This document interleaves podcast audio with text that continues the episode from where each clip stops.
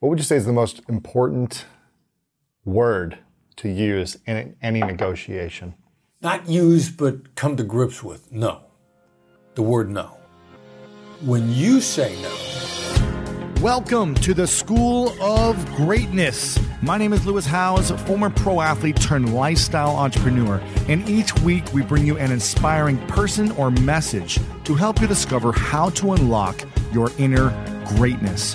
Thanks for spending some time with me today. Now let the class begin.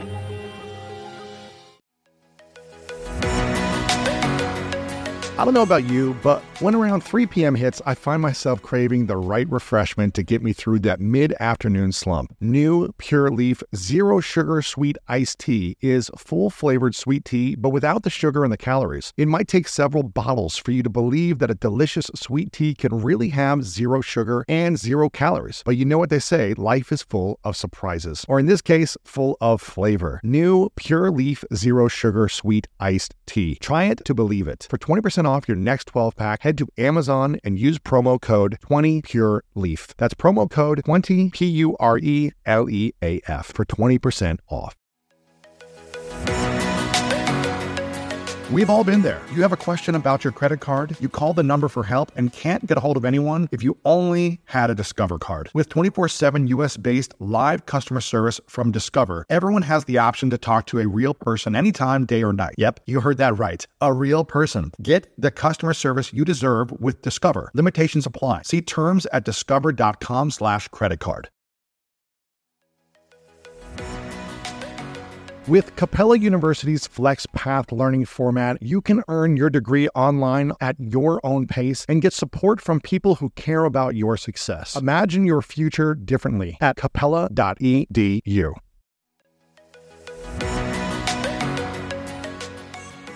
Where do you think the confidence comes from in negotiation? How can we gain more confidence when we're mastering some of the strategies from your book and from your workshops and trainings that you guys do? How does someone develop that confidence? I someone break that down into two parts: Yes. the type of confidence and developing the confidence. Because there's a lot of empty, vacuous confidence out there. Like I am, like False confidence. fa- the false confidence. And I, you know, this one guy we were talking to about a possible investment in a company. You know, I, I pointed out, you know, how I thought their numbers were flawed, and then the guy said, "Well, I'm confident I can make these numbers anyway." And I'm like, "All right, so we're walking away from you right now mm. because you just told me you have confidence in, you, in the things that I just pointed out to you that were flawed, instead of actually listening to what I said." Now, the confidence that you spoke about a moment ago, the way you lived it, mm-hmm. and what you said, it wasn't confidence, it was confidence in connecting. And that's the critical point. With people. With people. Mm-hmm. Connecting with somebody. And the desire to connect with them, which is also the whole point of the negotiation. The Black Swan method is about succeeding with people, not at their not at their expense. You know, getting better at negotiation, not necessarily at the expense of other people. In point of fact, making the other pe- person's position better also. Hmm. Not not- a zero not hurting game. them. Not hurting. But them succeeding and you succeeding. Right, because you want to repeat business. Yes. And if you hurt them, they're not going to repeat. Right. So connecting with people, negotiating with people. That's your confidence is a desire for that and a genuine sincerity and enthusiasm for it. How does someone do that when they know what they want is not what the other person wants?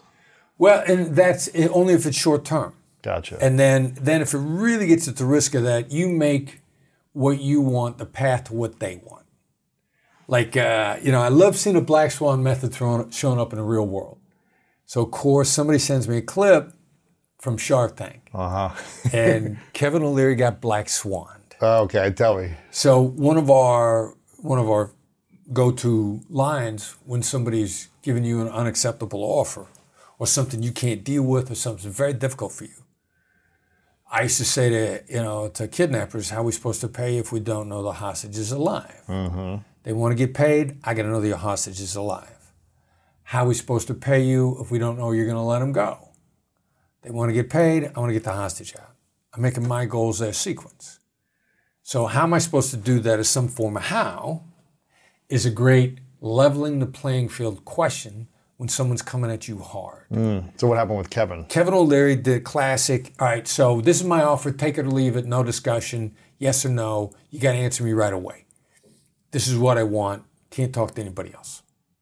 And the guy looks at him and says, How am I supposed to do that? And then he says, How am I supposed to agree to those terms and pay you back your money? Now, O'Leary, initially, this started with an O'Leary basically saying, like, yes or no, Right. or get out of my face. Mm-hmm. You got five seconds, make a decision. I'm Yeah, out. Or I'm out. Instead, they hit him with a couple of how questions, and then there's a sequencing. O'Leary wants his money back. Uh-huh. So how am I supposed to do that and protect your investment? And so suddenly now all of a sudden now he's not angry, but now he's not. He's back on his heels. He's trying you- to think. You, you see, see him thinking, and at that point in time, since they've created so much space in a negotiation, now Barbara Corcoran jumps in. Right. Now there's some time. That some some people are There's a 10 listening second window. There's a, yeah. and a better deal is opening. Uh-huh. And Kevin looks at her and says, "Hey, are, are you in? Are you out? You know, I thought you were out." And and so then, but now he's engaged in a full-on negotiation. It's a back and forth exchange, and these guys are still hitting him with, like, how are we supposed to protect your investment and give you those kind of terms? Mm-hmm.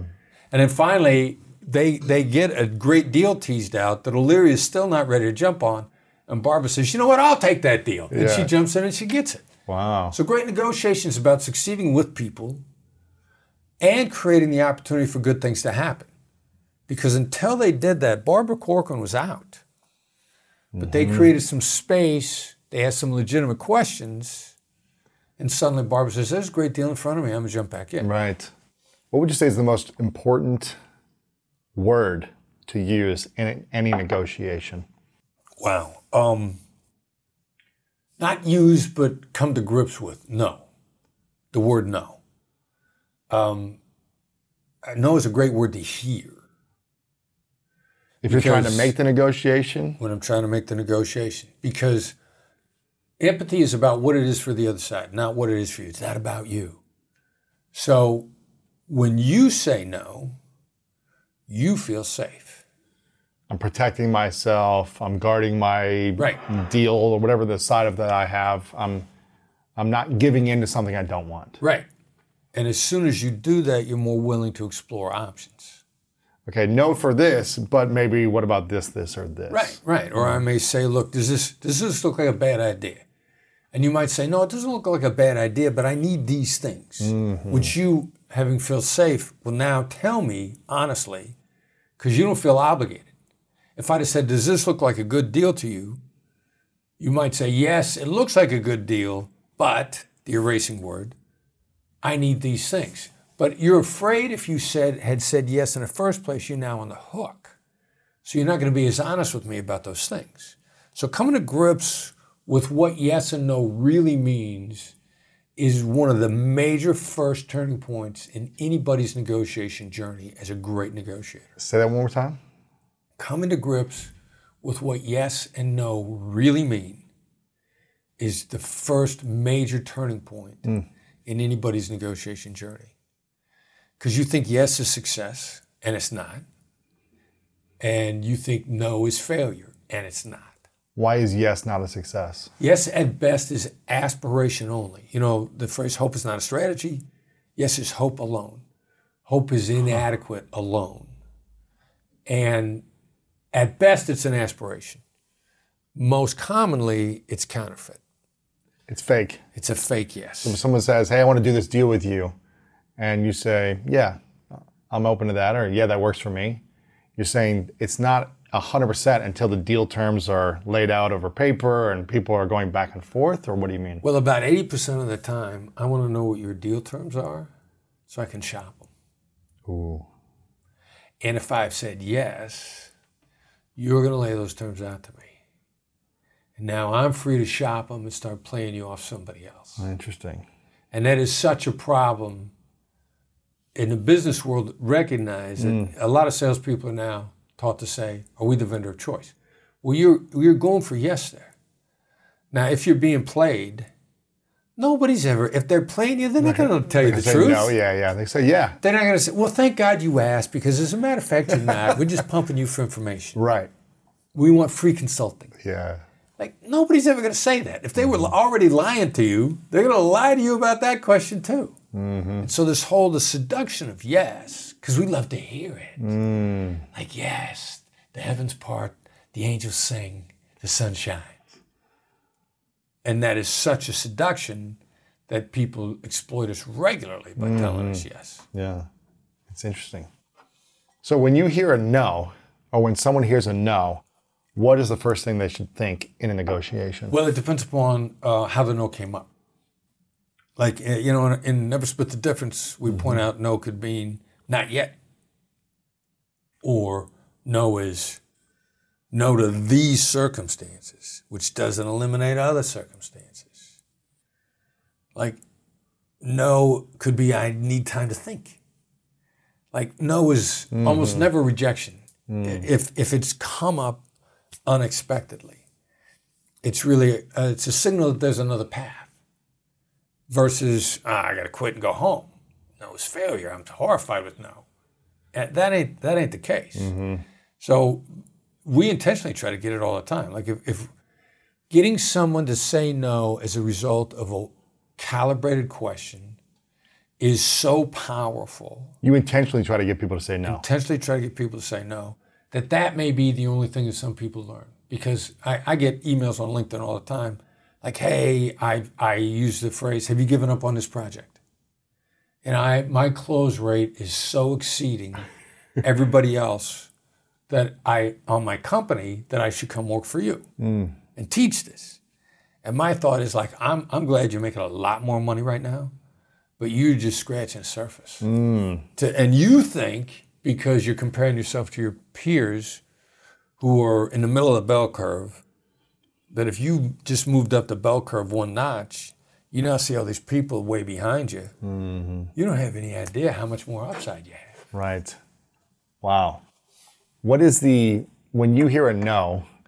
What do you think next in a, in a, in a negotiation? Well, I always hear no's that I want to hear. You hear the no, you set it up. Yeah. I, So I is it, set is it asking for something so extreme first?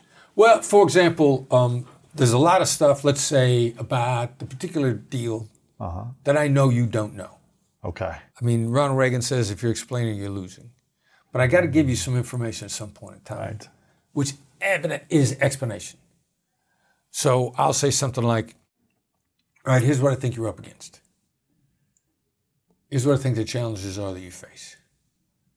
Are you against me sharing some ideas with you? No. Right. Now I've just teed up. You've just you got no problem with that. Now I, I can't. If I got 15 things I got to share with you, I probably only get away with 3 mm-hmm. because it's each one is a lot. It's good information. You got to absorb it. I got to let you think about it. We got to go in small doses. But I will always. We are CTA call to action, call to next step. However we close out, we always close out with a no. You know, me, the Black Swan team, Really? everybody that we, we coach, always close out. Are you against doing this? Are you against me sharing some ideas? Does this look stupid to you? Is is this a ridiculous idea? Like you can turn any one of your yes questions into a no question, which, Which is a 10 yes. times more valuable. Really? Because I've heard in the past from people that says, you know, you want to get people saying yes, yes, yes, leading into the close, to a sale, to whatever. Right. Right. It's like getting them saying yes. Right, But I'm hearing you say, get them to say no. right. Why is no more powerful than yes? I think that uh, that that you're, what you're referring to is called the yes momentum, Uh huh. and I think that has been so overused. Yeah. And not only overused, but it's also been everybody's been they've been flim flam, they've been bamboozled. You know, they've been conned by that two or three times. They're yes battered. And then your problem is They feel like it's a trick or something or some strategy. you're Yeah. not a trickster, but you're engaging in the same methodology that the trickster used. Interesting. You know the African phrase, when you're bitten by a snake, you're afraid of ropes. Uh-huh. Yeah. there are a lot of really legitimate people that are not trying to, to flim flam somebody, but the flim flam artists use that on them. You know, the, uh, the timeshare industry has a, has a very bad reputation, and some of the timeshares are, are clearly very valuable because I know people that have them and are, love them. Simultaneously, there are a lot of people out there that are hustling and conning people, and there's a whole industry of, that we've coached some of these people on getting people out of timeshares because they got them on a yes momentum. Mm. Now they got a timeshare that's going to bankrupt them. Now they don't remember exactly how that happened, but it was probably this yes momentum. So that they weren't conscious of it, but as soon as they hear it again, even from a close trusted friend, they got burned and, and they, they got an instinctively negative reaction to the yes momentum. Interesting. So, what's the no? Is it no momentum? What's the what's like? What is this process of getting the no? Well, you, you know, you're getting to know and you're getting you're getting the information. You know, no typically triggers um, implementation next steps. Got it. But a no is really a yes. Yeah. It sounds like. Would you be against me sharing some interesting ideas for you? No, I'm not against it. Exactly. Okay, cool. Here's the next step. And and probably if I'd have said, "Are you against me sharing some interesting ideas for you?" Your more likely answer is, "No, I'm not against it, but I only got 15 minutes." Yeah. Awesome. If I stick to the 15 minutes or less, I got your undivided attention. If I go over 15, you're going to start to get anxious because you're worried about your clock. Yeah. And you know that that's a secondary thing. Like um, if we set up an appointment, is it a ridiculous idea for me to take up 13 minutes of your time? right. Not not ten, not five, but something in between. Right now, I know I want nine minutes. I got it. I got it timed out. You know, I I, I call this BDA lines. They're always showing a plate. Uh huh. They're not getting killed for that anymore. Are they more efficient? No, they just changed the time they said they were going to show up. Mm-hmm. You know, you you I'm sitting on a tarmac in LAX. Plane can't get can't get to the gate. We're there 20 minutes early. The airline is, hey, we're here 20 minutes early. We promised an on-time arrival. We're here 20 minutes early. They won't let us get to the gate. And you're sitting there thinking like, this airport is so stupid. This plane is big. They saw it coming. They got radar. Yeah. We're not a surprise. Right, right. Well, point of fact, the uh, the airport said you guys show, said you were showing up at three. We ain't opening up this gate till three. Now you're sitting there on the airplane. You're not mad at the airline. You're mad at the airport. But in fact, the airline knew all along they were going to be early. Right. But who gave you back time in your life? I call you on the phone. I say, "Look, Lewis, I need I need 13 minutes. Uh-huh. You give me 15 because you ain't got 13 on your calendar. I get done at nine. Give And I'm like, time. okay. Yeah. And, and you're sitting there like, holy cow. You, you just gave me back time in my day. Everybody else is taking it away. Now you love me. Next time I call, you're picking that phone right Yeah, up. He's not going to waste my time. Exactly. So I like these questions to, to get. Would you be against me doing this? Would, are you? Uh, what's another way you could say a no question? It's usually like, is it a ridiculous idea? Are you against? Our phone calls start with, is now a bad time to talk? Hmm. Instead of, have you got a few minutes? Right. Because, you know, we're, people feel safe when they say no. They feel safe. You feel- why you feel why is that? Yeah, that's you know, I get I probably because we get flim flammed over yes, uh-huh. and we've been flim flammed so many times that no gives an automatic feeling of protection. You know, and I, I talked hmm. about this because I told you I want to talk about how you interview in some of your other interviews. Yeah. Andrew Huberman, Yes. He's great. like I've become acquainted with Andrew, uh-huh. fascinating dude. Like his first interview of him, I heard on with you. Uh huh. And I'm like, this is a great interview. I got to listen to everything this guy says. Hmm. Fascinating. And so then I catch him on another podcast, and I'm I'm falling asleep. I'm like, oh, Jesus. Andrew was awesome when he was on uh. Lewis. Now I can't. I, I this is a cure for insomnia. What's going on? and I actually went back and I compared the interviewing style. Really interesting. And there's a very difficult skill in the Black Swan method also. Huh. And you were really good at. You were really good at several. But you paraphrase really well. And paraphrasing is is a sound simple dic- dictionary definition. But it keeps the conversation going in more digestible bites.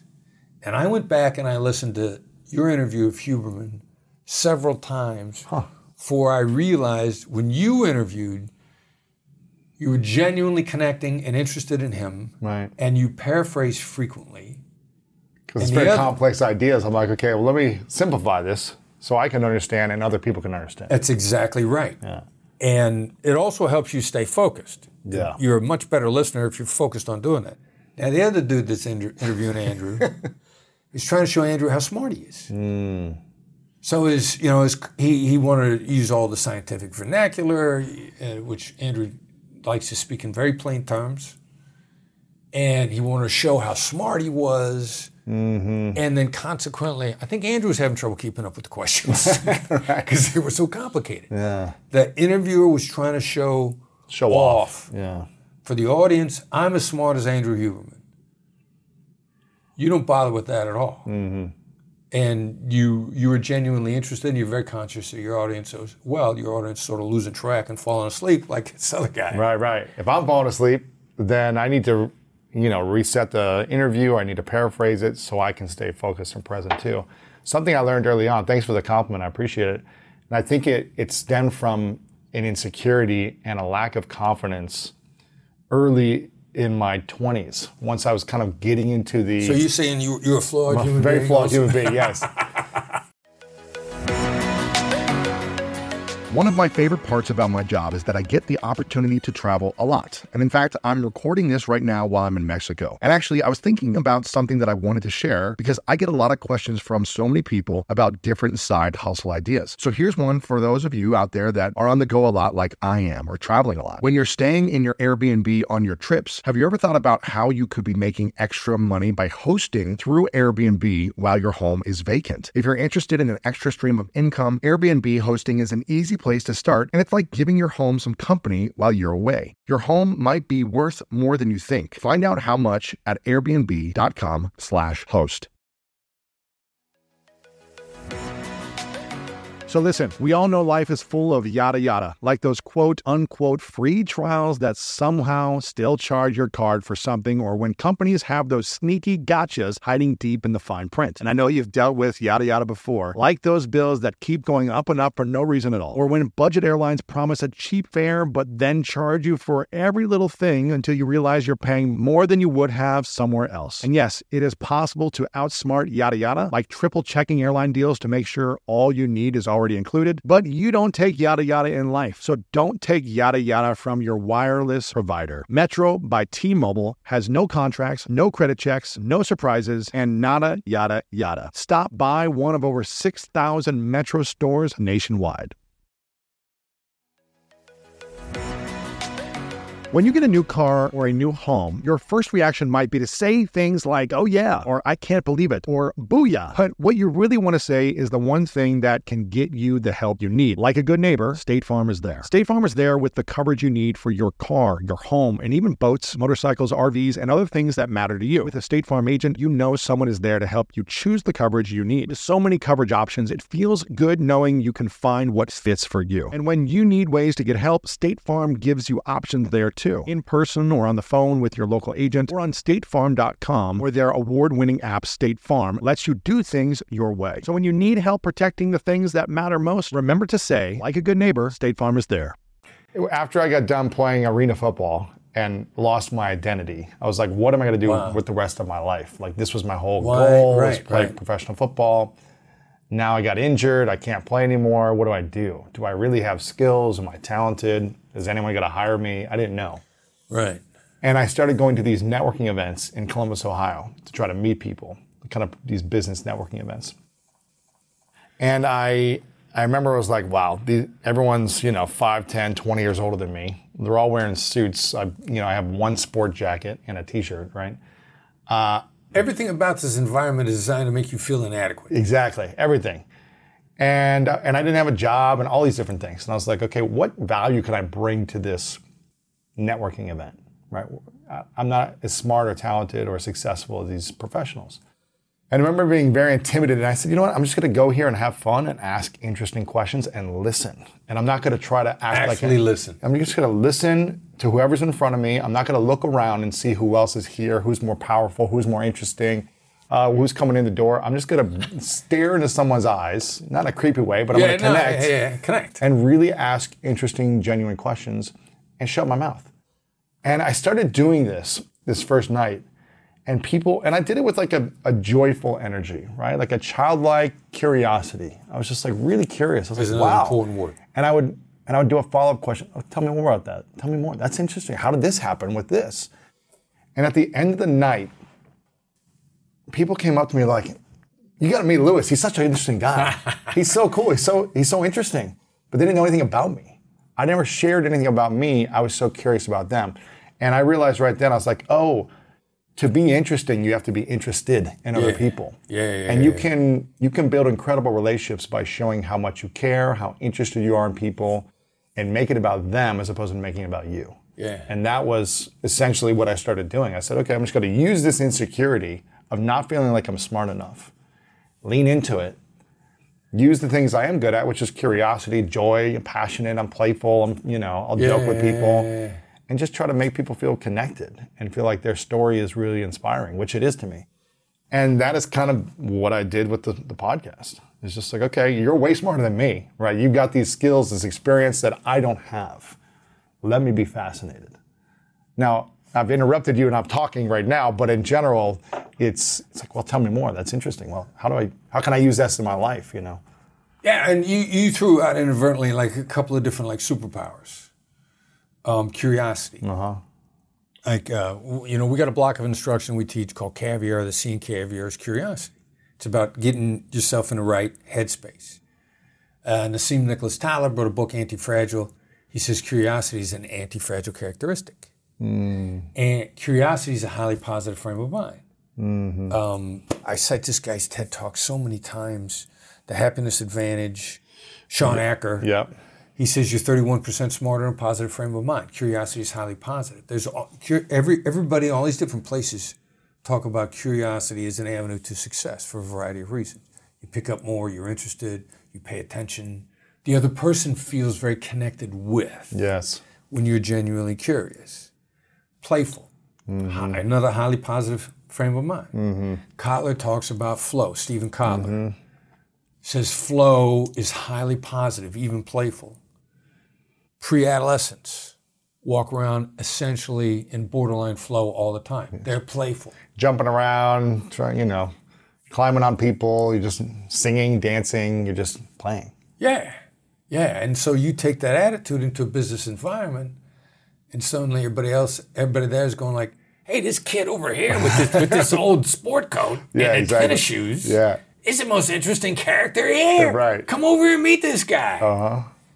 Anybody could do that. Yes. If they, uh, yeah, if they go like, all right, so I'm an idiot and I don't have any credentials and I don't know anything and I'm unemployable because I have no skills.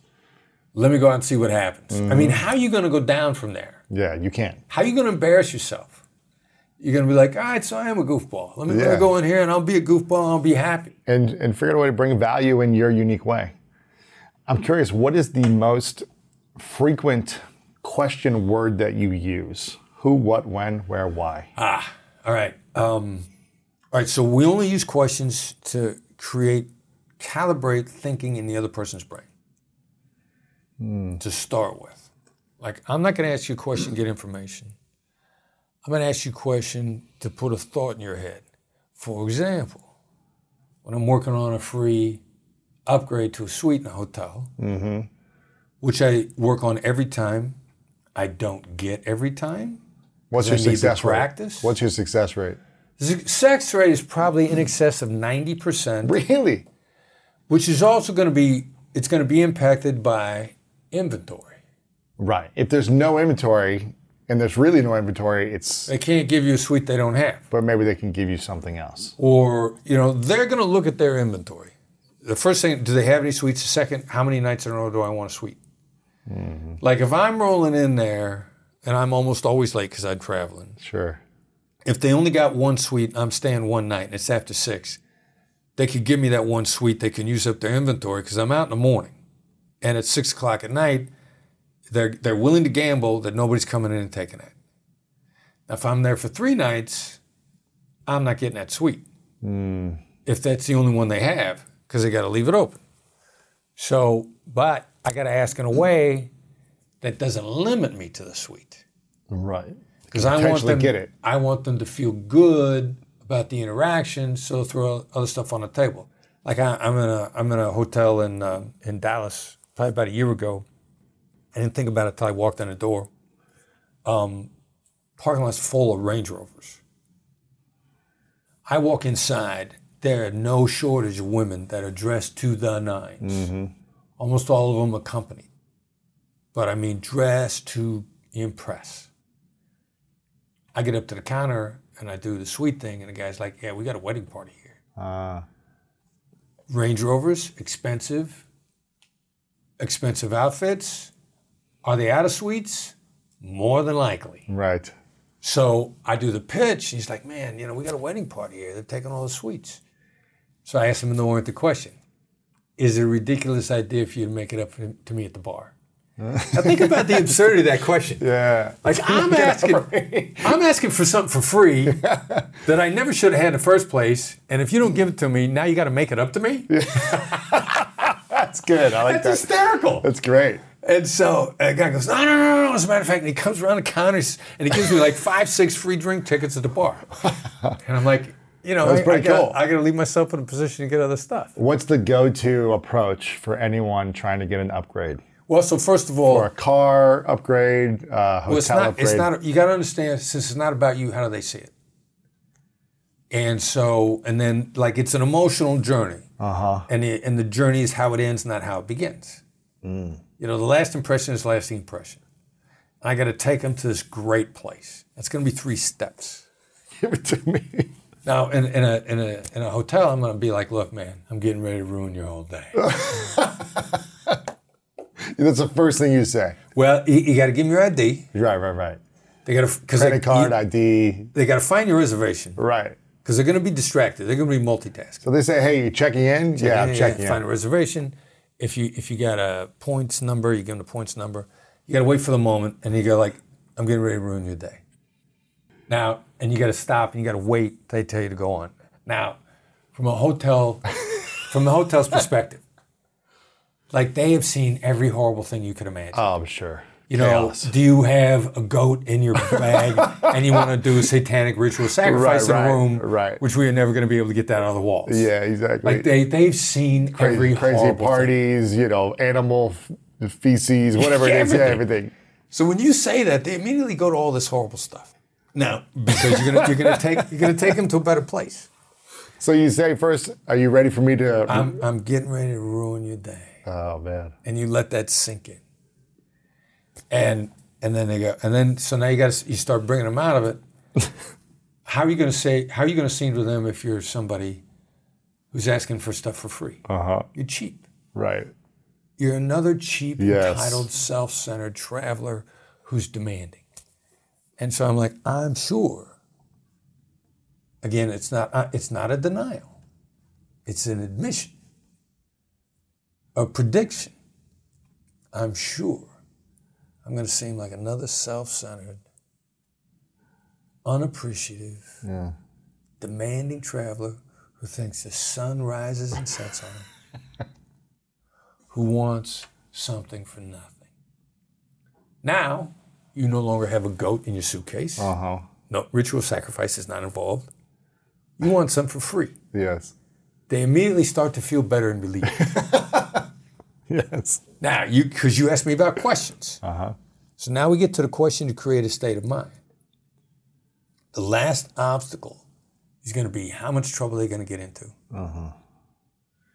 if they give me a free suite upgrade. Now, they, eh, there's a colleague standing there. The, I've done this while the boss was standing Manager. there. Yeah. I've done this literally while the manager was standing next to listen to this whole thing. They may need to go find a manager. Mm-hmm. So, how much trouble am I going to get you in if I ask for a free upgrade to a suite? Because the last thing that's going to go through their mind that they have to reconcile before they make the move is whether or not they're going to get in any trouble. Mm-hmm. I lay this out in one hotel in New York.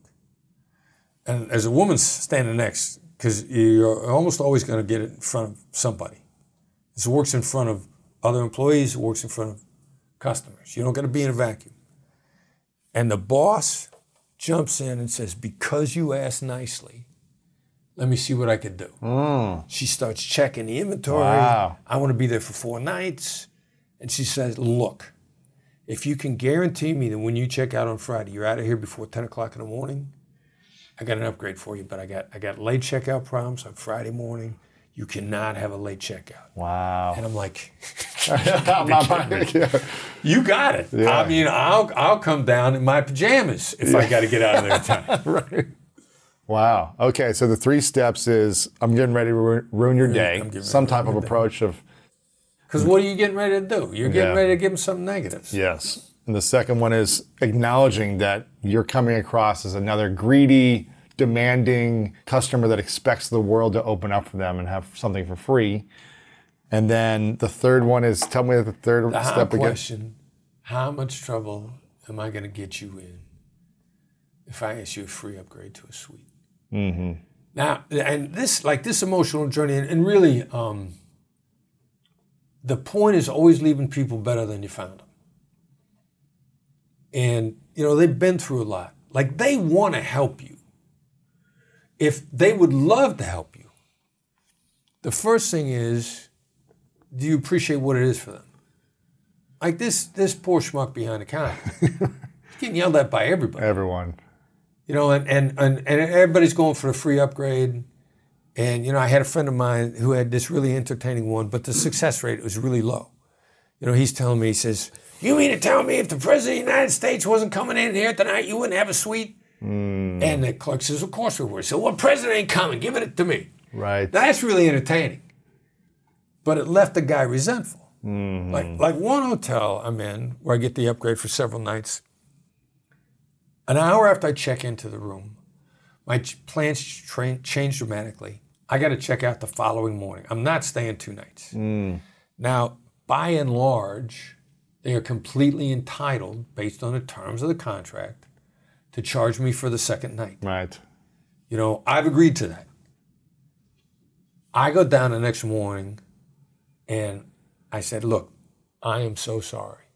This is my problem. This is not your problem. Because it was my problem. And if I mm-hmm. asked to check out without getting charged, their first reaction was like, Look, dude, that's your problem. That's bad planning on your part is not constitute an emergency Yeah. for me. Yeah, we're a business. We got stuff to do too. You screwed up. Why should we pay? So that's what they're going to think. So I, they're going to think it's my problem.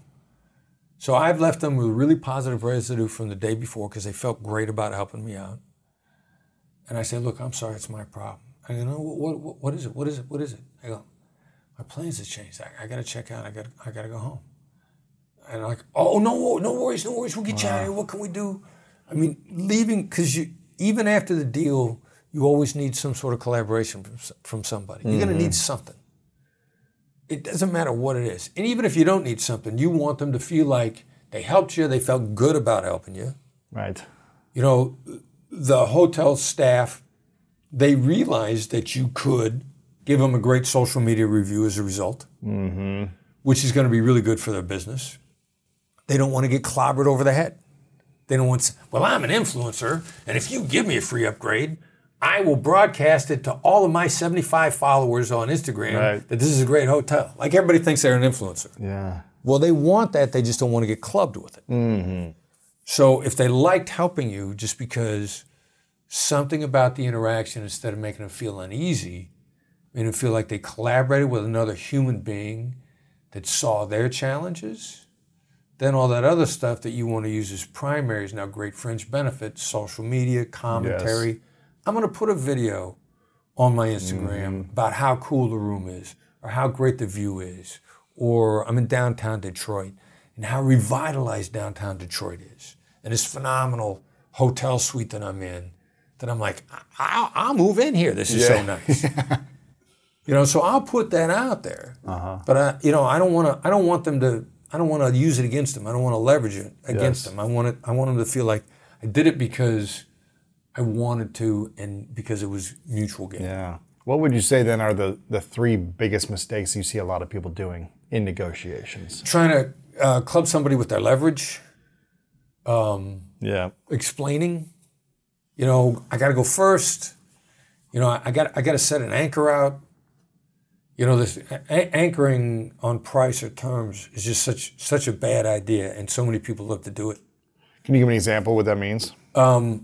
Like if I if I know I want to pay hundred dollars, and I'm saying, look, the best I can do is like twenty five. You know, and you know, the, eh, you go to the side on the open market.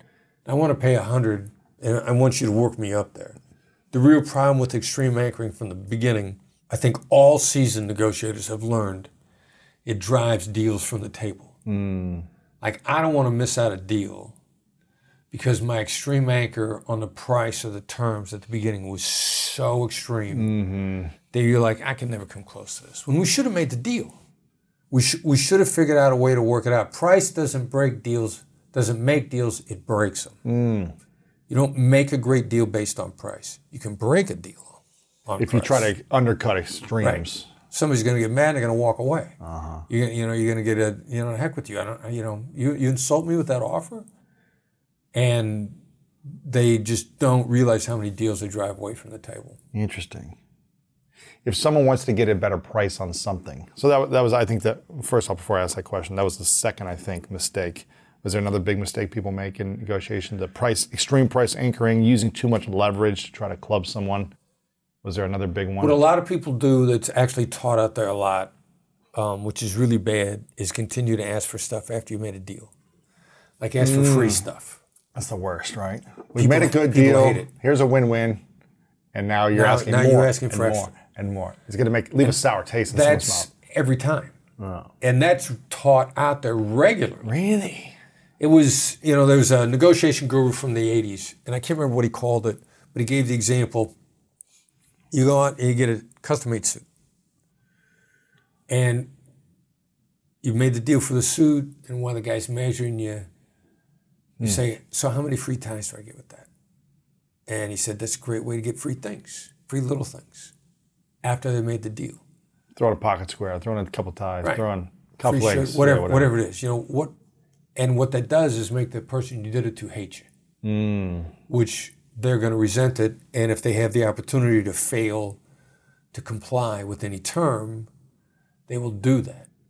Now, unfortunately, that's taught really extensively, and it's done in business all the time. Hmm. People call it scope creep, feature creep. Interesting. Like it drives every single business person crazy because they don't know how to deal with it. Now, in the Black Swan method, you know, you might say, if you were good at how questions, you might say, How can I give you free ties and continue to want to do business with you? You know, how can I be a great tailor for you if you ask me for free stuff and it cuts my margin? right. you know, make their pro what they ask for the obstacle to what they want. Either what you want is a path, or if what they want is bad, it's the obstacle. Mm-hmm. You know, how, how can I serve the needs of your family if you're cutting into my profit margins? Mm-hmm. You know, there's, there's got to be a way to wake somebody up to it, because a lot of people have been taught that they don't know any better. Like if I'd have stuck to that training that I learned from this guy back in the 1980s, I'd have thought it was okay because I'm getting free ties all over the place. Yeah. Like a lot of people, um, if they if they don't know any better, how do you wake them up so that if they only knew they'd change? Now there's some people that are doing it on purpose. If you do something like that to me because you didn't know any better, let me see if I could wake you up. If I can wake you up, awesome. We got a great long term relationship. If I can't wake you up, I now know. Mm-hmm. And I'm probably like, okay, cool. This is the last deal I make with this guy. One and done. Yeah. This is a one and done. I'm out. Mm-hmm. But I need to know if if you just did it by accident. Range Rover Sport leads by example. Picture this assertive on road performance meets commanding all terrain capability. That's the third generation Range Rover Sport, which is the most desirable, advanced, and dynamically capable one yet. This vehicle redefines sporting luxury, offering an instinctive drive with engaging on road dynamics and effortless composure. Now available in sleek, new Stealth Pack, Carpathian gray exterior wrapped in satin protective film with black accents and black brake calipers. Inside the Range Rover Sport, advanced cabin technologies like active noise cancellation and cabin air purification offer new levels of comfort and refinement. And let's not forget about the award winning Pivi Pro infotainment system. Enjoy a dynamic drive and total comfort with optional 22 way adjustable, heated, and ventilated electric memory front seats with massage function. Wow, that's like a spa day while on the go. Design your Range Rover Sport at LandRoverUSA.com.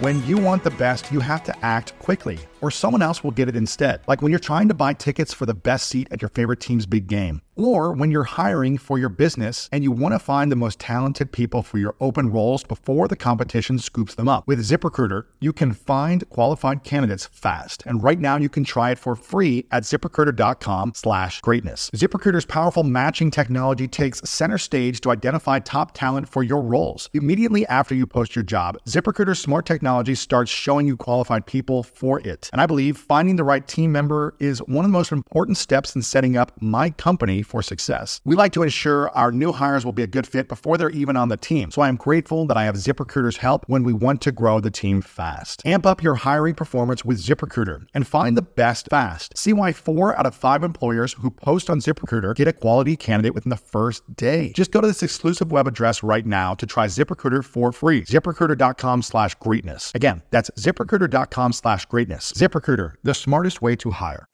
I got job negotiation. Recently brought somebody onto my company.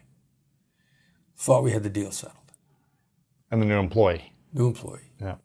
Because uh, employment contracts like any other. And this person brings up a bunch of other stuff after we've laid out the terms, we've written the offer letter, we sent the offer letter. Offer letter doesn't get signed. Silence.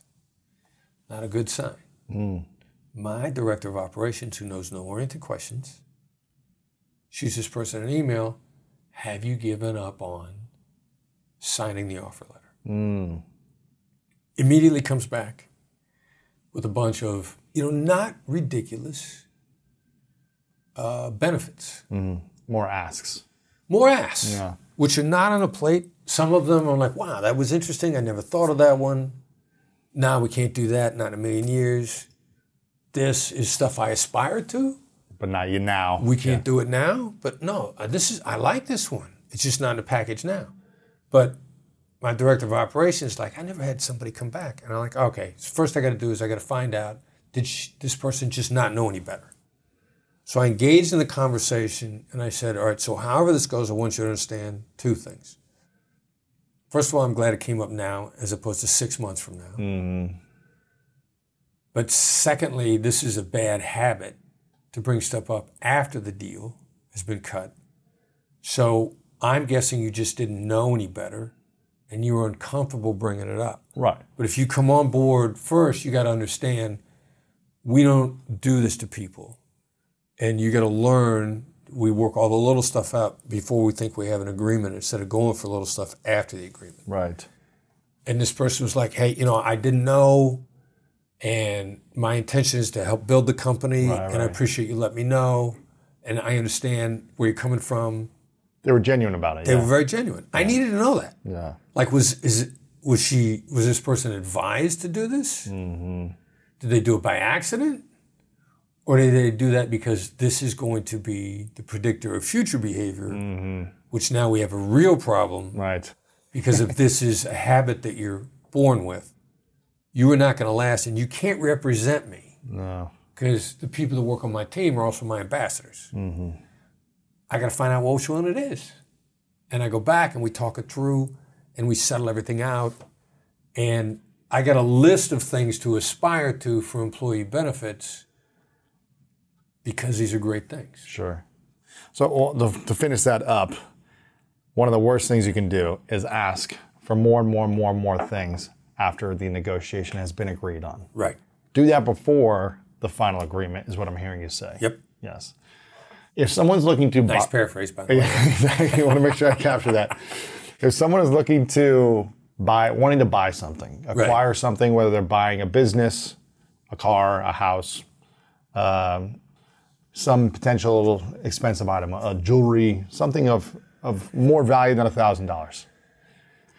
And they they might be able to negotiate a lower price. You mentioned the extreme price anchoring, how that is a mistake, right? There's a house for a million dollars. I'll give you 200 grand for it, right? Right, That's that. But you want to get a better deal. Right. Maybe it's a Rolex. Maybe it's a car. Maybe it's a house. Maybe you want to acquire business. Whatever it is, something of higher value. A ring, an engagement ring. You're going to marry someone. Right. Right. Right. Let them make their profit off somebody else. Yeah. What should be the lower percentage on a, a higher item of value? How what should the initial offer be? You want to get a better deal. So you don't want to pay a million dollars for a home, but you really want the home. You don't want to pay three thousand for the diamond ring, the engagement ring, but you really want that ring. Right. How low of a percentage should you go to anchor in order for you to feel like, oh, I got a great deal and I got the thing I wanted and they didn't get screwed over? You know what I mean? Well, depend upon the context. I mean, like 30 percent is a good rule of thumb. to start at. Well, for for a target, like if you if you and, and again, very very context driven. Sure. Like for example, I'm in Macy's one time and um, picking out this jacket. Girl I'm with really likes it. She searches the thing extensively. She finds like a thread out of place, Mm. and she goes like, "Watch me get ten percent off on this jacket." And I'm like, That's the right place. "I can get thirty percent by being nice." No way. Yeah. Tell me more. Well, I, like in, in every transaction, you know, I look at it as an ag- there's an aggravation tax. Now, the person that you're dealing with has already built in the aggravation tax because of all the aggravating people that have come through the door ahead of them. So there's an aggravation penalty, there's an annoyance tax, there's an aggravation tax that's already there on a price. Now, if you're not aggravating, you don't need to pay the aggravation tax. Interesting. Let somebody else pay that aggravation tax. And you So- benefit from them actually paying that that tax. Yeah, let, some, let somebody else pay it. Um, if I'm not aggravating, why should I pay the aggravating tax? So, you know, this young lady, she'd gotten 10% off on a regular basis. I will be demanding 10, 10% is the annoyance tax when there's another 20% to be gained. Mm, interesting. Like, you don't, so many people don't realize how much money they're leaving on the table really? like massive amounts of money. On, on any given, the difference between 10% off and 30% off. Right. Like they got a way to give you a better deal if they feel like. So how do you get them to feel like it? Well, so yeah, great. There you go. Exactly. Again, the approach very similar to the hotel thing. You know, there's there's a there's a strategy where we sort of bundle the skills in a black swan method. We call it the accusations audit. The accusations audit. Accusations audit. Let me do an audit of all the names you would call me if I'm going to do this. Uh huh. You say this. You say it to yourself Okay, not to because. I need to come up with a list. Ah. So again, it's like, look, you get annoying people coming through here all day long, every day, want something for nothing. I'm going to look like just one, like another one of these annoying jerks that's really demanding and rub you the wrong way and don't appreciate how hard it is for you to work in this jewelry store, this car dealership, this wherever you are. You are knocking yourself out a tough sales job. Mm-hmm. You're trying to feed your family. People are coming here trying to take food out of your mouth. Because how do they see it? Mm-hmm. You know, it's not about you. And it's not about, it's really not sympathy. You know, the difference between sympathy and empathy. You know, I feel your pain. Right. Like I've been there too. You know, like I'm a regular guy like yeah, you. Yeah, yeah, yeah. Like, don't give me that regular guy stuff. so, but you you look at people like me who want something for nothing, who come walking in all the time. You know, you look at us as as wanting discounts, and you know, and you're trying to feed your family. Now suddenly, this person is like, oh wow, They get it. this is not the Yeah, other yeah. annoying jerk that came in here. Now, now they're starting to open up. And then, you know, you talked before about being playful. Being playful about this can be a really big deal. I, I've gotten so many things for free for being playful, or upgrades, or discounts, just by let me just say a friendly joke, or just something funny. Right. You know, let me just be goofy and dance in front of them and be like, "What is this guy doing?" You know? Yeah. You just got, you don't got to pay the aggravation tax. Yeah. And then plus, See, Shawn says you're 31% smarter in a positive frame of mind. Not only have you put the person in a better mood, you now got them thinking about options. What can they do? What you know? How can they help you? What can they get away with? How can they shortcut the TSA line? How can they? Um, what's the code for the employee discount? Like I, you know, in this, the same place where I'm where I'm trying to get this 30% or so off, and I'm joking around with this guy Sure. you know, and, and one of the things get him to see as a human being, I'm like, well, I'm Chris. Is there a Chris discount? What kind of Chris discount is there? and they laugh at that. And so, and, I, and I'm still not getting enough of a discount. And finally, I go like, look, give me the employee discount. Mm, now, I've been joking around. and I smile when I say this. This guy goes like, if I give you the employee discount, I got to pay for this thing myself. And I go, I'll pay you back. Yeah, yeah. And I'm laughing, and he laughs. And so he looks at the machine, and I says, wait right here. And he walks around, and I see him, and I walks up to a person, and I perceive to be the manager. And he's whispering in the manager's ear, and I see this manager standing there going like, No, No, really. No. and he comes walking back, and another employee intercepts him, whispers in his ear, and I see his eyes light up, and he walks over and he plugs in a discount for me, and we get the 30% off. Wow. But I was joking with him. I was showing I knew what it looked like from his perspective. I'm getting myself out of this aggravation tax thing. Mm-hmm.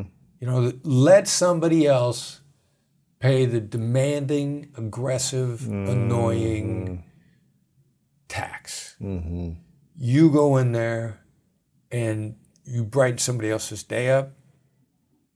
You leave the world a better place. You get some practice in because you want that confidence for the big negotiation, Right.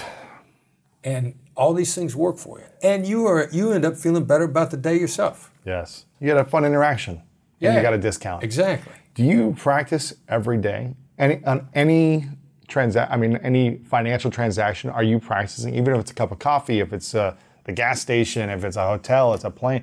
Any? Are you always practicing? It's a perishable skill. And me and everybody on my team, if we let ourselves get out of practice, we get rusty. Interesting. I'm really used to my no oriented questions. That's pretty much all I ask. What questions? Uh, no oriented, where I'm trying to get you to say no. That's what Is you it a do. ridiculous you're idea? That. You're practicing that Yeah, I keep that I keep that teed up constantly. Is it a ridiculous idea? Is kind of your go-to? Yeah. Is it a ridiculous idea for me to get a Yeah. the employee discount today? Yeah. And so, depending upon my daily interactions, I can get so caught up in my world that I don't get my practice in. Mm-hmm. And so, like when we started traveling in right after the pandemic, I'm getting ready to go into a hotel. I haven't done a hotel upgrade in a while. And I almost talked myself out of it. Really? I am, I'm, oh, this, you know, amy- amygdala's kicking in. Uh-huh. This is not going to work. I'm gonna embarrass I'm myself. tired. Yeah. I can I can see this guy turning me down. I mean, I literally stand outside the hotel and kind of go, all right, all right, you can do this, you can do this. Come on, come on, you can do it, you can do it. And I, I got to psych myself up because I'm out of practice. Yeah. But you're the guy. That's right. Everybody, it's perishable Mm. for everybody. Uh-huh. It ain't. It is not riding a bike. Yeah. And then you also got to be willing. Like, not, if it works nine times out of ten, sometimes you don't get anything. Right. uh, hotel I was in recently. You know, my read of the guy is you run across deceptive people that are not there to help you, that are not going to give you anything. And through the course of the interaction, I get several very strong reads that this person was that minority that we're all afraid of is the majority. They're a minority and they're there. Mm-hmm. And so that interaction was all right. So my read is this, this, and this. Now I'm smarter. I see this guy coming farther away, like Conor McGregor. Conor, uh-huh. you know, I win or I learn. Sure. Sure. You know, you win or you learn. Now I'm curious. When you go into a store, a hotel, a you know airport, is it and there's multiple options of people to talk to, who you would buy from or get upgraded from. You know, there's two people at the counter. There's three people at the store. Are you assessing first who I should approach based on body language, based on if they smile, if they're you know in a more positive state, or is it depending on male, female? Is it? No, are you, do you have a success rate based on? Is it just more an intuitive feeling that who you walk up to? I you know, I hadn't thought about that before. What I'm really more worried about is what kind of vibe I'm putting off. Mm-hmm. Like, I, I don't have a lot of control over who I'm going to get. In point of fact, they're reading me before I start reading them. Because, you know, they got, they got a revolving door. They're picking up this energy. I think there's actual energy there. It's one of the things I bounced off of Andrew Huberman. Mm-hmm. You know, is the is the energy actually there? Interesting. And he's like, the data doesn't support it. I suspect it's possible. Uh-huh. And he's a very data driven guy. Very. He's solid, solid Science. solid science, peer reviewed journals. Yes. He's like, the data ain't there yet. But I think it exists. That's Chris Voss saying that, not Andrew Huberman. Andrew didn't say that. He didn't say, I think it exists. Chris Voss says, I think it exists. These people behind the counter, they're picking up on my vibe. So, uh, what I got to do instead of sitting there like, I want this guy, I don't want this guy, I don't want this guy, I might be putting off a bad vibe. I need to put off a relaxed vibe. Yeah. Just Like go I'm, walk right out. I'm up. not and- in any hurry. Like I'm, I'm cool. If I'm looking at them, I got to make sure I'm looking at them, and my inner voice is saying like, "Take your time. I know you guys are busy." right. I can't look at them like, "Do your job." I'm standing here. I'm a customer. You should be waiting. They're going to pick up on that if that's my inner voice. Mm-hmm. So I got to get my inner voice in a place where I'm giving off a positive vibe. Relaxed, positive. And then, then I'm going to roll up and I'm going to do I'm going to do a read on the person in a moment. You know, if they look like they're having a bad day, I'm going to say tough day. Um, I'm I'm hitting the reads on the TSA people all the time Really. for practice. I do I do a misread on a TSA guy. Don't remember what airport I was in. I ended up in an unexpected negotiation on the phone 15 minutes later because of the misread. I looked at this TSA guy and he just looked kind of blank. And I said, tough day? And he kind of went, Hmm. and then I went, just another day, right? He goes, yeah, yeah, just another day. But that little read is like stretching before going in the game. Mm-hmm. And the conversation I had 15 minutes later, which caught me off guard because I did the read earlier, was a really successful conversation. What was that conversation? I needed a favor from somebody. What I did, I said, Am I offending you if I ask you for this favor? Because I needed him to go out of my way for me. Uh huh. And I did the no oriented question, and I did sort of, you know, what am I going to do if I ask? Him, I might offend him. I'm doing an emotional read. I throw the two of them together on the spur of the moment, which is really kind of where you want to get. Interesting. You know, you you play the same notes over and over and over, and suddenly you combine them in the moment. That's pretty cool. And that's why I work on my no oriented questions all the time, and I'll do a random cold read. The TSA guy, my favorite one. I I I I'm always got a bottle of water in my bag. I forget, I forget to pour out the water. TSA New Jersey. I got a New Jersey Uh huh. TSA guy. don't put up with Is a- nothing. is a- Yeah. exactly. So they get the water, and they're, they're, taking my bag off to the side. Now they could almost walk me back out to the curb because the line is so long they're through security. Mm-hmm. And the guy's got the bag, and I realize I, I don't want to spend another twenty minutes in line. So I go, "Bless me, Father, for I have sinned."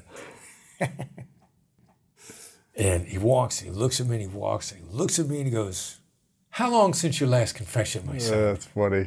I'm like, I'm like, you know what? An hour ago, I'm screwing up all the time. yeah. And and he he uh, he took the water. We poured it out. He's not supposed to pour it out. He poured it out for me. He turned around and walked me back, cut me in line in front of everybody else, put me right back in the thing. It says, "Yeah, I'm taking care of this guy. It's okay." And it put me through. Wow. That's great. That's amazing. Someone taught me this like 12 years ago. Um, and he said, use this. Say, what are the chances that you can do this? What are the chances you can get me an upgrade? What are the chances you'd be able to do this? Yeah. After you created the rapport and the connection and all those things, what's the chance? And that has worked really well for me. And I'm wondering why do you think using that has also worked? Okay, so I'm and I'm glad you brought that up because you asked me about questions before. Mm-hmm. If you're going to ask a question, they should only start with either the words "how" or "what," mm. because they feel very deferential to the other side. People loved to be asked what somebody should do or how somebody should do something.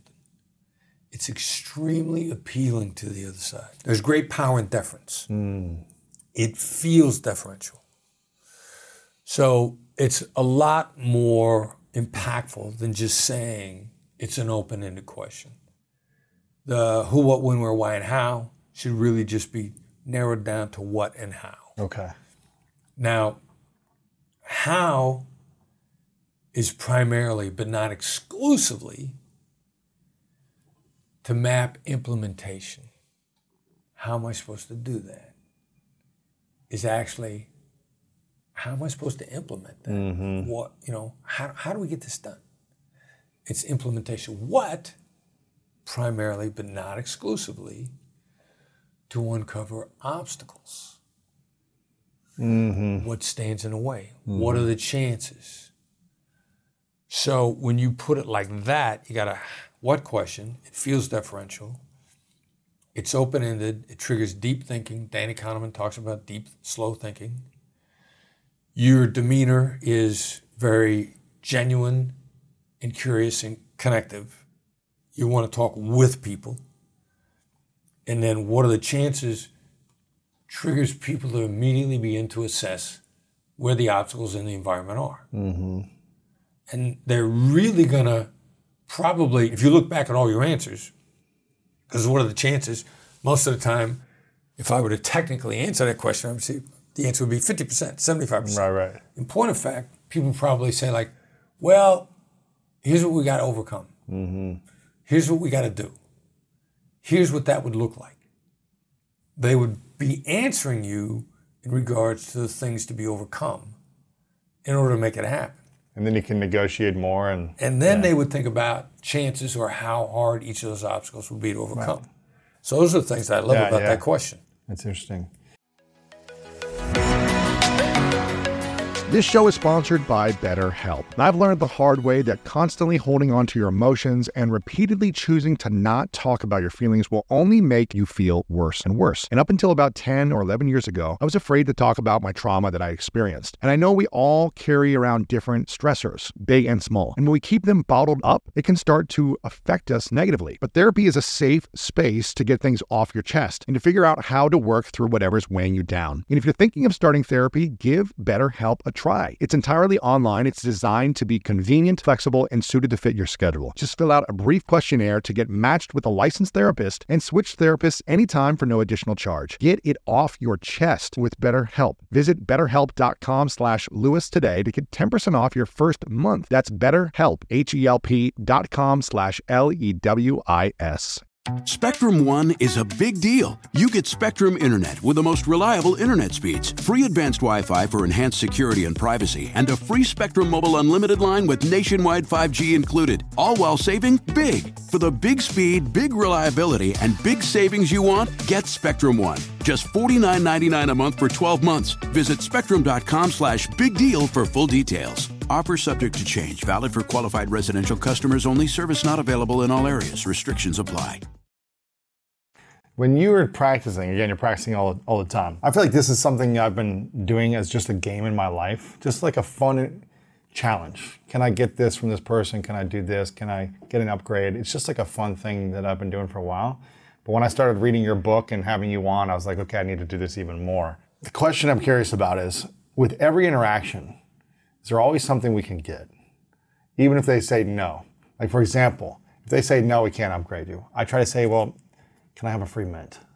And if they say, oh, we don't have any mints, then I say, can I get a fist bump?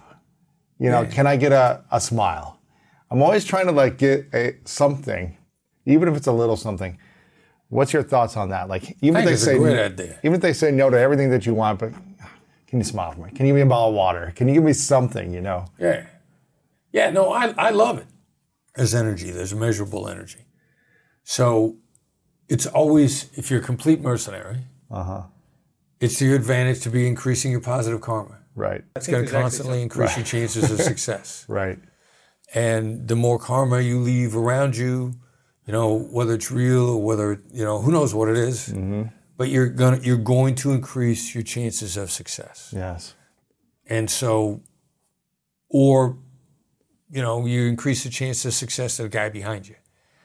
and the guy behind you ends up sitting next to you on a plane, mm-hmm. or you know whoever's in line alongside you as you're increasing that karma is probably there because yeah, if you're on the airplane, they're going to be on, on a plane next to you. It might be yeah. the dude next to you. You know, they might be the guy who either rubs the flight attendant the wrong way or he makes her feel good. And consequently, when she walks up to you, she has a different, I mean, there's, you know, the sort of the domino effect. Mm-hmm. The domino effect's always there. So I love that. I love that approach. Yeah, yeah. And then, um, in point of fact, it, you're doing it in a positive fashion, which keeps you smarter. Mm-hmm. So you're probably more prepared for your next interaction. Right. And there's nothing that fuels our momentum like success. Yes. So if all you got asked, dude, was a fist bump, Right. you're walking forward with a success. Something, yeah. It's Yeah. something. Okay, good to know. Um, can you share your, for you, your greatest negotiation, both when you were working FBI? It could be not in a hostage situation, but just the greatest negotiation you had during your time there, and also your greatest negotiation in life outside of that. This could be something small. This could have been for like the biggest deal ever. This could have been an intimate relationship. This could have been buying a car. Uh, this could be, you know, rescuing a hostage. But I'm curious if you can give one example: personal life and professional life. Wow. Yeah. I mean, there, there was there was some different victories in hostage negotiation. Um, after uh, a really bad debacle, uh, second case I worked in the Philippines, second major case, the Burnham Sobero case, two or three hostages uh, died died in friendly fire at the end. That whole case, 13 months from beginning to end, a lot of people died. It was a train wreck. It was it was ugly from start to finish. An, an American citizen was executed early on. I mean, everything about that was ugly. Everything. And um, we had somebody got proof of life in the middle of that case, and I don't know who it was or how they got it. And all we, we find out one of our hostages on the phone. Hostage is only ever on the phone for proof of life, and he ain't on the phone with us. And we're thinking like, who the heck is out there? Is there a competing bidder for the hostages? Like it was insane. So struggled that, that for a long time. Finally got the revelation of how it's done, which was, in my view, somebody on the other side and an, another player asked a how question. So that was when we first got onto how questions. Drug dealer in Pittsburgh. Really? Drug dealer on drug dealer kidnapping. They drug dealer goes to the FBI because who do you go to when somebody important you get kidnapped? The FBI, no matter who you are, even if you're a drug dealer. His girlfriend gets grabbed by another drug dealer. Huh. Hostage negotiators is riding around with this guy. On his own, he says to the other bad guy, Hey dog, it's my favorite phrase of all time. Hey dog, how do I know she's alive? How question. Everything changes in that moment. Who really had the upper hand shifted from the guy with the quote leverage who had the hostage. Total shift in upper hand when he asked that how question. So I'm like, this is it. This is it. This is it. We got to change. Start doing how questions. We got to do how questions. But what if someone the uh, uh, the person who has the hostage is like, well, you have to trust me, or this person's gonna die. You know, you just have to believe. You know, That's a possibility. right? And then what would the follow up how question be if someone's being unreasonable and not giving you a little bit? How are we supposed to pay if we don't know they're alive? Right. You know, we, we got we got we got a couple lined up for the bad scenario. Mm-hmm. Now, there's a possibility that they may still go because that's the way it is. Right. But you got to go that path to find out. First. You can't be afraid of going that path. Mm-hmm. So we decided to do the how questions, and we do a shift. We got another kidnapping in Ecuador. This guy named Pepe, who I'm still friends with, The kidnapper? The hostage. Oh, I was like, I got you. I was like, the kidnapper? I got some bizarre friends. I'm I got sure you do. I got former prison gang members that are friends, I'm sure you do, yeah. but none of them were hostage takers. Okay, yeah. Um, so this was the hostage. hostage. Pepe is still a friend, he and his family. So we asked the how question. Now the it's in Ecuador and the Gaula, which is the local police in Ecuador. They're like, we don't do it like that down here. Hmm. We ask a different proof of life question. Pepe's wife afterwards says she knew there was tension between the FBI and Agala, and she knew it was there, but she appreciated professionalism that nobody would argue in front of her. Well, they were arguing about this change I wanted them to make. So we're doing we're doing a how question, and halfway through this thing, they start referring to Pepe as Don Pepe. And we are like, what? Don, that's a sign of respect. Hmm. What in God's name is going on on the other side of the table? And about 28 days in, Don Pepe makes good his escape. He out- escapes. goes out two two o'clock in the morning, driving rainstorm, middle of the jungle, goes out a window. He's a jungle guy. He was a jungle guide ahead of time. In 28 days, he'd been there. He figured out where the nearest town was, how to get there. He knew if he goes out in the rain, all he needs is a 20 minute head start. They're not going to be able to track him. He's going to be able to get to town. He's going to be able to get out of there. Interesting. 28 days in, I get a call from the same negotiator that had called me a year earlier and said, I got bad news, Martin Burnham is dead. This same guy happens to be in Ecuador on my behalf. And he says, Hey, Pepe's out. He escaped. He hasn't got out of guerrilla territory yet. He's on a bus. We're going to meet him. Wow. And so I'm this is all this how thing.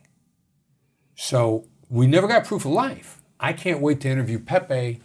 He's actually a New York State resident. He's an American citizen, dual national. I'm sitting down with him in upstate New York, and I'm like, hey, you know, uh, uh, we never, we never, we never got proof of life. We are asking this how question, and he said, you know, it was crazy. The whole time, they talked about taking me to town to put me on the phone. And, and they kept talking with me about that. And that was one of the major factors that he went from being a commodity, a piece of property that they were housing in a house waiting to be sold, to this forced interaction on the other side of the table where they had to talk to him regularly. Mm, you kind of build a relationship with them. And he happened to be very good at relationship building. Wow. So we triggered the interaction, and then he capitalized on it with his natural gut instincts, Wow. creating the opportunity. They they relaxed his security so much because they got to know him as a person. They were less worried about him running away. They got very relaxed around him. They let, they gave him the run of the camp. He sees the opportunity. 2 a.m. rainstorm. He's gone. Wow. And that, to me, that was like great negotiation gives the opportunity for good things to happen. Mm-hmm. And you don't get so focused on your outcome that you wouldn't take something better. Mm. And just just engage in a process and let great things happen. Wow. And he escaped, and that was not part of the game plan. And I realized if we got a great process, if good things are going to happen, you got to let them happen. Yes. That's powerful. And what about personal, personal life outside of the FBI? Best, most memorable negotiation. Again, it could be some big deal or something that was small but really meaningful to you. Wow. Uh, Director of Operations, Black Swan Group. Uh, Chelsea. Loves working with us. And we initially brought her in as one of the, um, uh, you know, the virtual assistants. Yes. You know, not an employee. And you get a virtual assistant because if they don't work out, you don't got to fire them. You say, hey, this person wasn't the right fit. We learned about fit. Chelsea's phenomenal. And just loves working with us. And the, the, the most satisfying one was when we hired her. Um, the, the virtual company um, wanted to continue with us as a customer, and we were a good customer. And so they let, you know, the deal that you sign in advance is if you hire an assistant, you got to pay them a penalty. You got to pay them like 30 or 50% of that Yeah. year's salary or whatever. Yeah. Right. Like they waived that. We brought Chelsea on. We got we got a waiver because we continue to do business with them, and we're a good customer, and we're not demanding jerks. No aggravation tax. Mm-hmm. But we took one of their top people, so that negotiation went well. And when we brought Chelsea on board, we gave her a substantial raise, and she she almost broke down in tears. Wow. That was cool. That's cool. And she's to this day, like I joke around that she's like I'm a toddler and she's Yeah. she's a minor. She keeps tracking me. right, right. And if I'm not where I'm supposed to be, You know, I'm getting a buzzing on my phone. Yeah, that's great. Her husband plays a banjo, so her ringtone is a banjo. Wow, that's great. In a world that has now shifted to what seems like might be a, for a while half virtual, half in person, this kind of flexible style of communication. What have you noticed over the last couple of years about the challenges of virtual negotiations versus in person negotiations? See, that's another reason why I think this energy thing that you feel is real.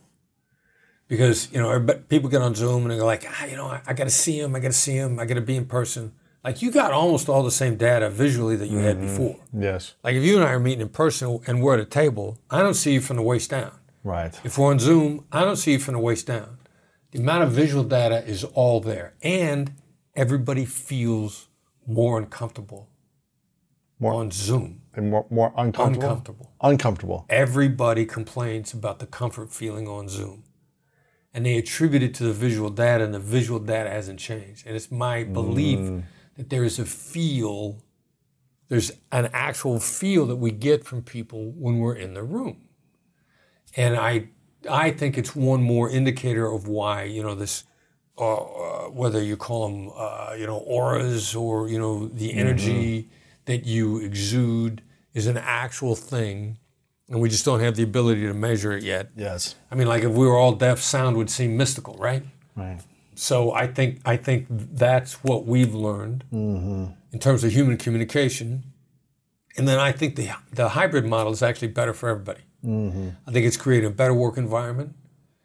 I think we we have learned that we can be more effective at home, and we need to get out of our houses, Right. and we need to be in person. You need both. Yeah, and so how do we blend the two so that not only you're happier and more productive, and you're happier because you're more productive, mm-hmm. and then and then you find the right job, and your employer's happier with you because you're doing a better job and you're happier. Yeah. So I, I think uh, energy is real, in-person energy is real. I love the evolution of how we're creating a better work environment. I don't think you have to have an office, but I think we need to be in person frequently just to feel. There's something about matching of the energies that makes us all better off. Mm. That's cool. Have you ever gone up against, not like gone up against, but worked with another master negotiator? In Everybody on my deals? team. Yeah. I mean, but maybe a complete stranger that you're like, oh, this person, oh, they know what they're doing. Like they're they're another level of they're using your strategies or they have their own that are really effective. And is it harder to negotiate with someone who is actually really powerful communicator, confident, using great negotiation strategies, not manipulative? Or is it easier because you kind of both speak the same language? It's uh, well, it, it really depends upon whether or not they're trying to be collaborative. Yeah. And so it's easier. Uh, a, a black swan trained negotiator is trying to be collaborative. That's a great negotiation. I mean, and, and we're we're engaged in it all the time. Right. Like our our clients, we're making them better negotiators. Like we're always trying to scare out a better deal. We're always trying to figure out what's better for them, what's better for us. Sure. Um, and so uh, welcome it.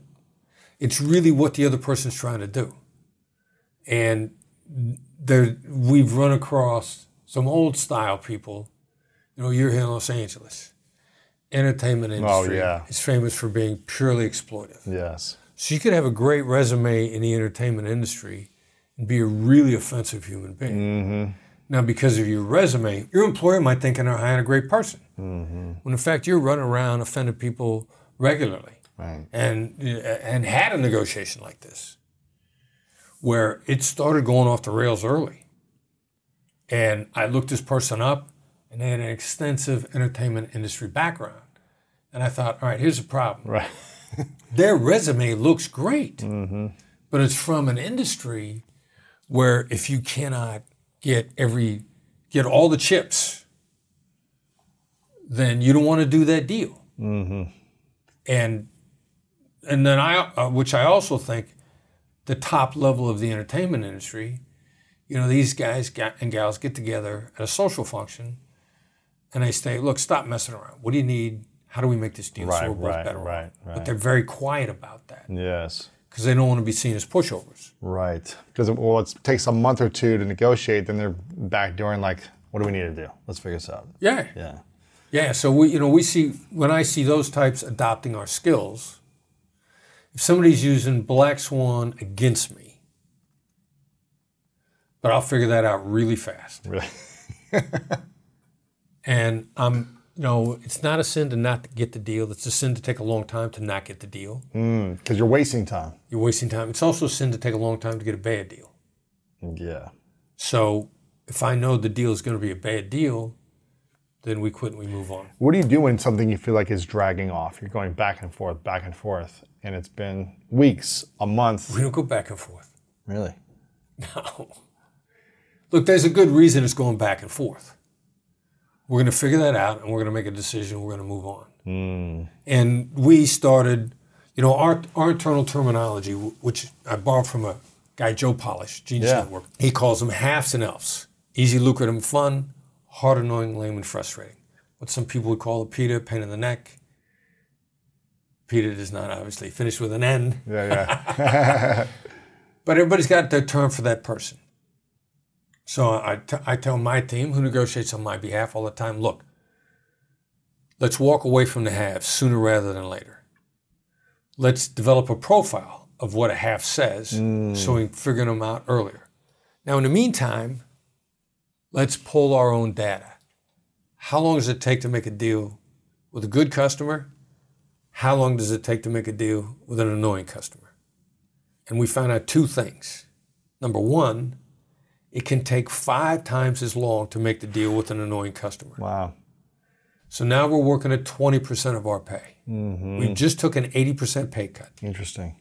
And the annoying com- customers are not repeats. Right. They're They're takers. Yeah. And if, if they're annoying for us, we're probably annoying for them. Mm-hmm. So here's the, here's the pro- proposition Do you want repeat customers that pay you full value, or do you want one offs that want an 80% discount and you're never going to see them again? So as soon as you drop the one offs, then the repeaters accelerate. So And it's how do you put yourself in a, in a position where your business accelerates? right. You let go of those types of people. So You it's let go of the friction. it's learning to profile and learning to understand what are the cues Yep. of those types of individuals. Yeah. Yeah. We did the same thing in hostage negotiation. Mm-hmm. They realized that there were some bad guys that were not going to come out. Suicide by cop. And once we recognized suicide by cop, which is, you know, the, the harsh nature of the reality is if a guy went there to die and he has hostages, what we had to accept was that he's going to kill hostages until we kill him. And it was mm. always a him. Wow. And so then, if this is going to be the case, are there telltale signs at the beginning? And my old boss, Gary Noesner, came up with a block of instruction called high risk indicators. What are the indicators of high risk? What are you going to see in the first hour? And so I went back to my team and I, well, we're going to do high risk indicators for bad customers. Mm, that's good. What are they going to say in the first hour? Interesting. and then let's and then let's before we know for sure let's make a list of the things that they say that we suspect and then let's just track how long it took to make the deal and whether or not they made another deal. And you will be shocked. It doesn't matter who you are. The behavior is going to be repeated in your world over and over and over. Mm-hmm. And you are going to be able to spot them in the first 20 minutes If I look back at all the relationships, intimate relationships that didn't work, I could go back and spot the first, you know, interaction, the second one, and and realize, well, that was all because of me. I didn't spot it cor- correctly, and I kept repeating the wrong relationships. So, um, but that's good. It's having those indicators, tracking it, and and then adjusting moving forward when you have a new potential customer, potential girlfriend, whatever it might be. Having that indicator. I give you one of the big ones in business of somebody who's going to be a problem. Yes. I've got a great opportunity for you. That's a bad indi- indicator. That's a bad indicator. Hmm. And what that means is this is a great opportunity for me if you do all the work. Yeah. Now, a lot of people are seduced by the, the enormity of the opportunity. Mm-hmm. Like there's a lot of money there. I got a bunch of billionaires in a room. This is a great opportunity for you. No, it's not. No, you're doing all the work. Yeah. You want to put me in front of those billionaires because they're going to make you look good. And so then my question will be back to you like, all right, so how's this played out in the past? Who that looks like me did you put in this position? And how did it work out for them? Mm-hmm. Because now that's implementation. Like, all right, so you got me worried by offering me this great opportunity. I suspect it means if I do all the work, something will come of this. Yeah. So maybe what's that work look like? Right. Have you done this in the past? Mm-hmm. How did it work out? Sure. I'm asking how questions mm-hmm. because I'm suspicious, but I got to worry about how's this going to go. Yeah. So that that's been a real consistent thing across the board. It's a big indicator. Yeah. It's powerful stuff, Chris. Listen, I got a great opportunity for you. You know, and if you would just go to Dubai and move your whole operation to Dubai yeah. and set up there, like I think Dubai is a great opportunity. Mm-hmm. And you're going to be sitting there like, are you kidding me? Yeah. Do you have any idea the time zone and how many people I have? Yeah. But I actually, when we were talking earlier, I asked you about setting up shop in other countries, mm-hmm. and your immediate reaction was how hard that was going to be. Yes. Because in throwing it out there, I want to get a feel for is this a layup for you? Is this a slam mm-hmm. dunk? Mm-hmm. Am I do I think it's a slam dunk and you think it's a three point shot Right. or it's a half court shot? Yeah.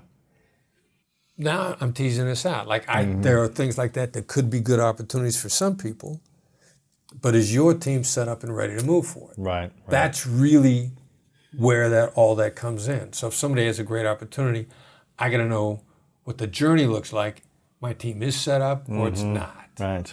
But I can't jump at that opportunity. And there are a number of places out there that are glittering jewels in the distance, mm-hmm. like Dubai, which I'm thinking seriously about mm. setting up shop there. Really. But it doesn't work for everybody. Right. Right. So I got I some somebody saying to me Dubai's an opportunity. That ain't good enough. Right. I've been there twice. It's it's actually pretty fascinating what they built. I mean, it's pretty impressive. But again, you're on the other side of the world, you know, and if you do a lot of business in the US, and it's just a different you gotta see if that that could be a bigger benefit over there. What's the journey to the opportunity Yeah. and what are the obstacles in the route? Absolutely. And very few people think about that because a great idea looks like a great opportunity and they don't have an appreciation for the landscape on the way. Mm. Chris, you're the master, master negotiator. Uh, I want people to follow you. I want them to get your book. I want them to check you out. BlackSwanLTD.com slash newsletter. Is that right? Slash, Uh, slash the dash edge. The newsletter is the edge. gotcha. But the website, the website is a gold mine. Yes. Uh, there's a lot of free Articles, stuff. so there. much good stuff there. Yeah. I mean, they got to get your book. You know, if you're watching this or listening, you got to get your book. That's step one. Go through that. Never split the difference. It's incredible. So I don't know how many copies have you sold now. You sold so many. Do you know? Worldwide, we're over 3 million. Three million. It's incredible, man. That's the other good thing about it. This works in every country. Yes. Like, I'm, I'm in Dubai. Young female, Asian female walks up to me. I, I don't know till I assess. She tells me she's Chinese. She says, I, I, I negotiate with your book all the time. Mm. I go, let me get this straight. You're in China, right? She's like, yeah, I'm Chinese. I'm like, okay, so you're using Never Split the Difference to negotiate with Chinese people in China. And she's like, yeah, just just want to make sure. That's cool. yeah. Three million copies. So if you guys don't have the book yet, get the book. BlackSwanLTD.com. So many good resources, articles, all this different stuff you got on there. I love all your stuff there. Thanks. Um, we've got a couple previous interviews with you. We'll make sure to link those up. But I think this was a good refresher and some more stories you shared here, which was really cool. Always a pleasure having you on. I've got a question for you. Uh, how else can we be of support and service to you today? Besides people getting the newsletter, getting the book, following you on social media? You know what what we're trying to do, and you and I talked about this a little bit before, so I'll mention it again. We're trying to slowly back into the space of improving police community, minority Yes. community relations. And so neither side realizes how traumatized their counterparts are. So um, the cops, most many street cops are suffering from traumatic stress. Yes. The communities that they're serving are suffering from worse traumatic stress.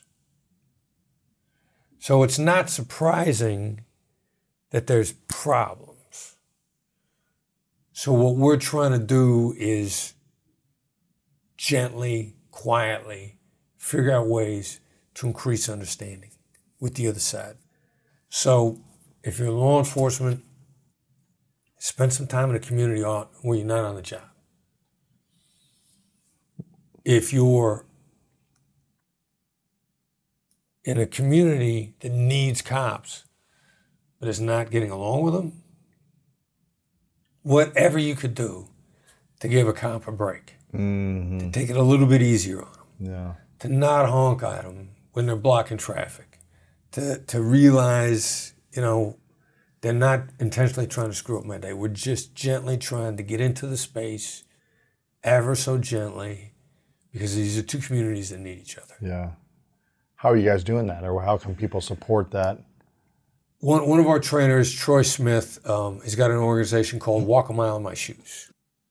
And he's developing um, relationships between uh, the police and disadvantaged communities, which is use, you, really euphemism for black. By and large, the communities that struggle the most on a regular basis for whatever reasons, there's, there's no shortage of blame across the board. Nobody is any, no group is more is uh, without sin. Mm-hmm. And but but what Troy's doing with Walk a Mile in My Shoes is is making a difference. That's cool. Okay. Where can they check that out or learn more? Uh, sh- they Google "walk a mile in my shoes," they'll probably find it. Or yeah, yeah. He he should. I think they've got it set up on on his website. Um, but uh, or or email us. okay, Email info at blackswanltd.com. Say you want to be supportive of Walk a Mile in My Shoes, nice. and we'll turn you on to them. Okay, cool. I want to acknowledge you, Chris, for your constant, uh, you constantly showing up and giving people tools, strategies, uh, resources to become better communicators, to become better negotiators in ethical, uh, win-win situations, not manipulative situations, for giving people strategies to to have a more enriched life. Yeah. and it's really cool that you continue to show up this way. So appreciate you for for all that you're doing and uh, the consistent effort you add to the world. I've asked you this question before, but I'll see if it's different. Three truths question. So it's imagine it's your last day on Earth, and you've accomplished everything you want, but for whatever reason, every reason you got to take all of your work with you. So no one has access to your books or your messages or this interview. It's gone. But you get to leave behind three lessons to the world, and this is all we would have of your wisdom, your life experience that you would share behind. What would be those three truths for you? You know, um, before you disagree with anybody, see if you can lay out what their position is, how they see it. Mm-hmm. You're free to disagree all, all you want, but you got to lay out. Before I disagree, as near as I can tell, this is how you feel about this, and lay it out in a way that they would say that's right. Mm-hmm.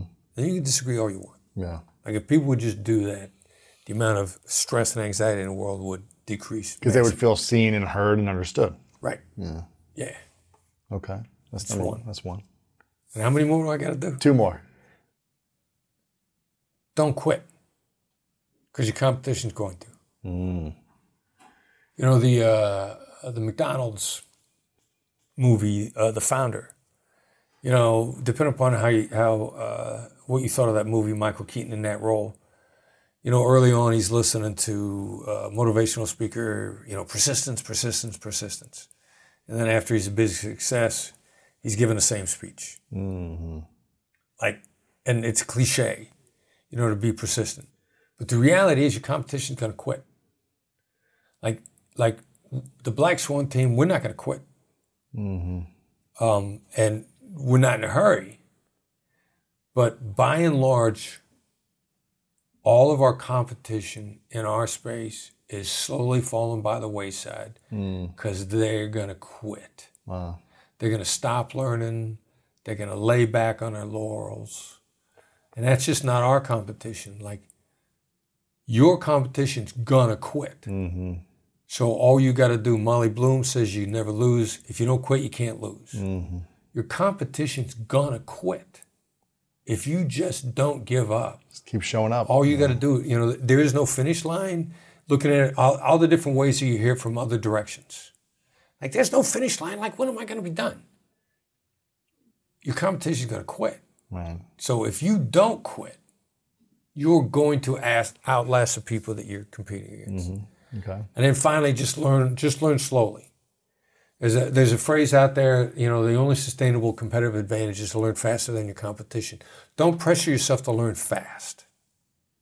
Because if you don't quit and you just learn slowly, then that's those two things are gonna are gonna build. But if you mm-hmm. pressure yourself to learn fast, like you have a bad day, uh, somebody takes you out, and um, you have a great night out. Like you know, I'm old enough these days.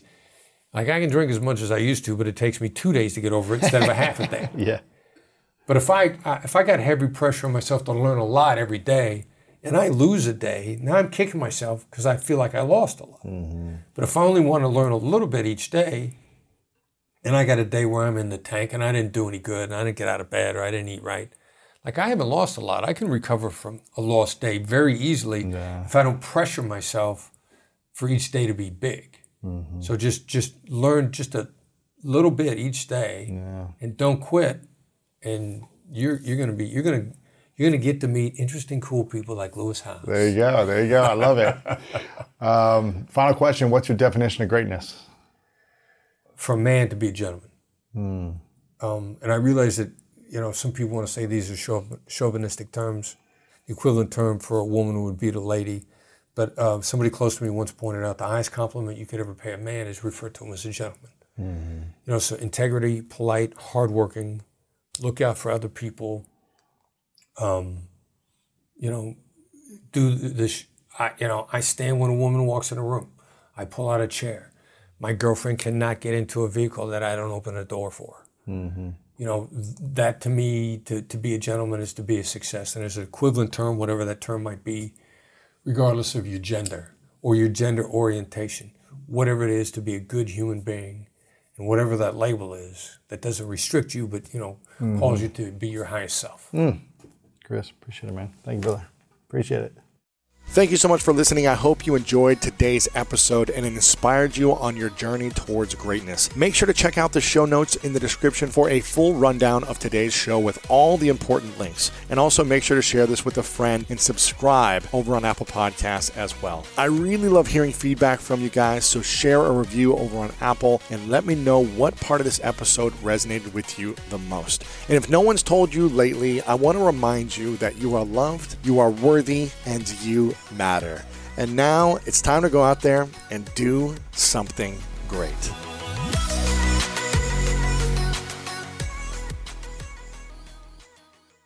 It's that time of the year. Your vacation is coming up. You can already hear the beach waves, feel the warm breeze, relax, and think about work. You really, really want it all to work out while you're away. Monday.com gives you and the team that peace of mind. When all work is on one platform and everyone's in sync, things just flow wherever you are. Tap the banner to go to Monday.com. The living room is where you make life's most beautiful memories. But your sofa shouldn't be the one remembering them. The new life resistant, high performance furniture collection from Ashley is designed to withstand all the spills, slip ups, and muddy paws that come with the best parts of life. Ashley high performance sofas and recliners are soft, on trend, and easy to clean. Shop the high performance furniture in store or online at ashley.com. Ashley, for the love of home.